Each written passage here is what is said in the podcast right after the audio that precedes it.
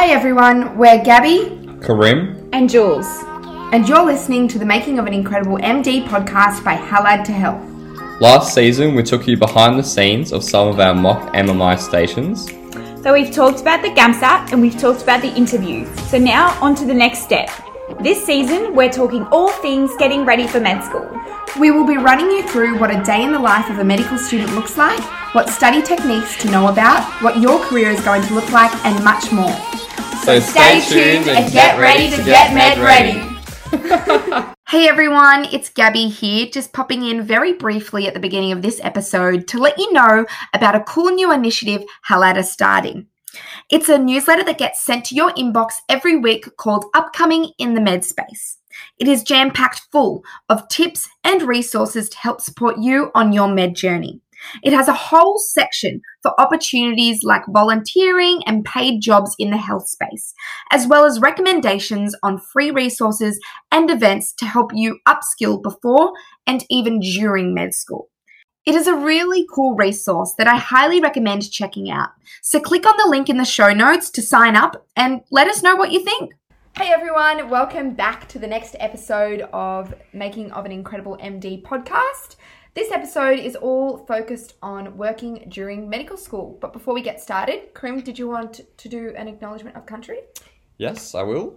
So I'd like to acknowledge the traditional owners of the land on which we are meeting today. For us, that is the Wurundjeri people of the Kulin Nations. I'd like to pay my respect to their elders, past, present, and emerging. Perfect.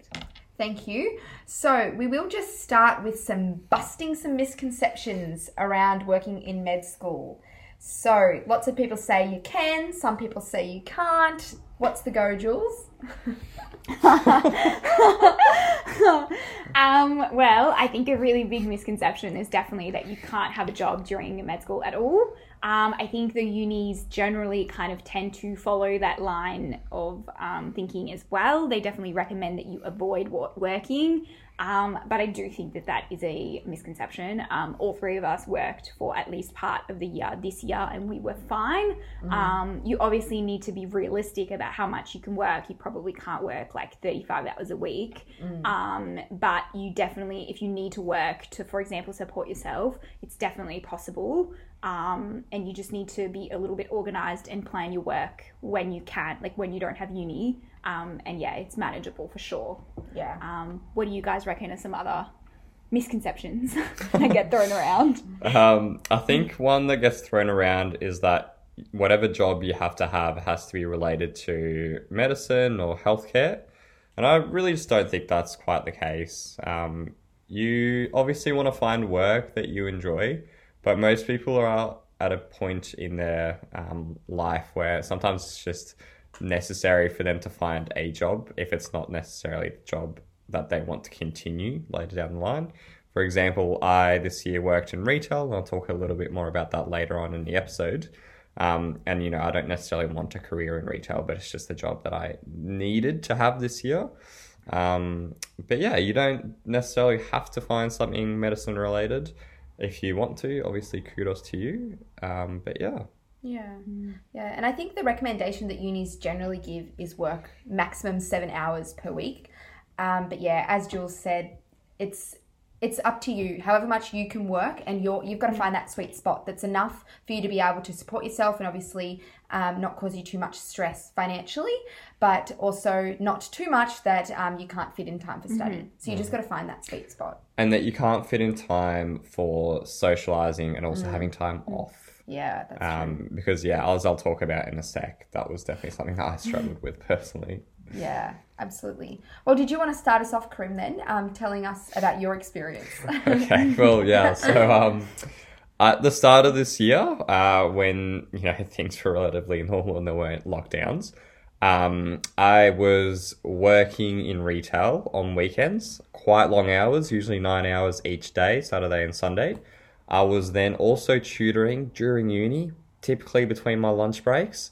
So I'd find like an hour or two to do some tutoring. I then later got involved into Halad, and on top of that, I had to deal with med school. So I think I sort of got into the sprint rather than marathon mindset. And I thought that I could keep it going, but it got very overwhelming very quickly, especially with work, having to work, 20 hours a week on average in the first couple of weeks got overwhelming very, very quickly because I just found that I had no downtime. Mm-hmm. And, I was trying to fit in exercise on top of that, as well as time to socialize with my friends, and it got very overwhelming.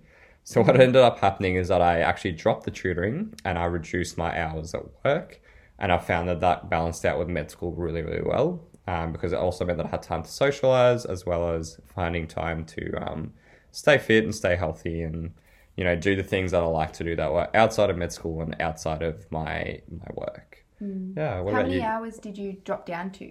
Yeah, so I dropped down to about 1 day a week, which was roughly nine hours. Mm. And that way I had at least 1 day every week off, including some days at uni you would also just have off just because, maybe there were no lectures that day or no labs or tutes.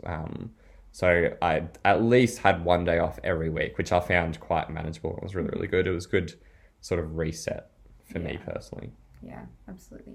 And what about you, Jules? So I guess for me, I started off the year, unemployed actually, because I moved across the city for Melbourne Uni, because I used to live in the sort of southeastern suburbs.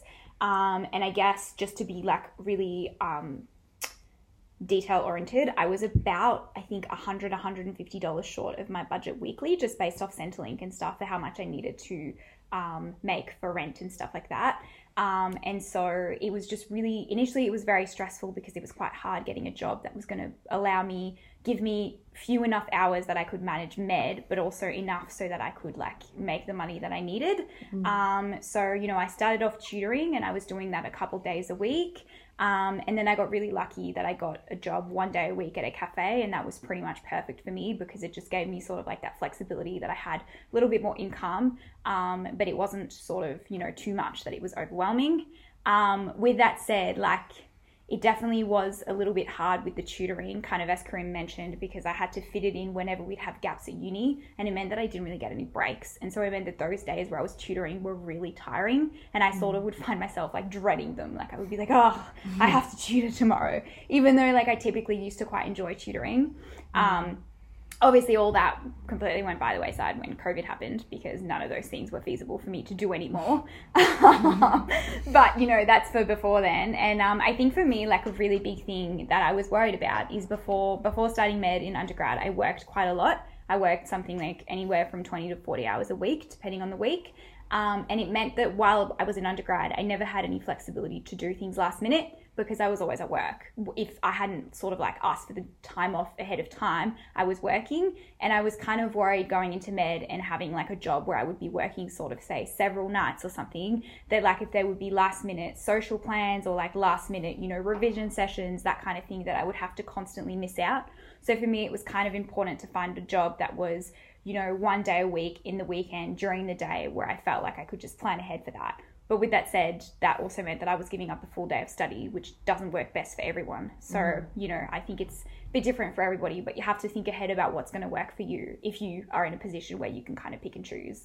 Mm, yeah. But what about you, Gabby? Yeah, so I worked in hospitality as well, mainly nighttime work, which suited me really well because I study my best in the morning.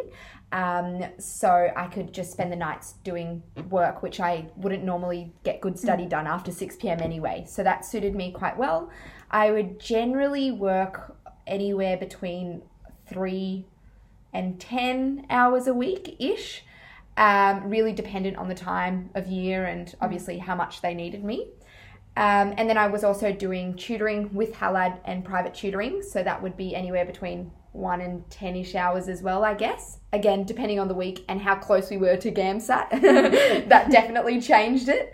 And then I had volunteer work on the side as well, which obviously wasn't paid. But just to give you a perspective of how much work you could be doing, I was doing 3 hours every fortnight at the Royal Women's Hospital, and then a couple extra hours for Halad here and there.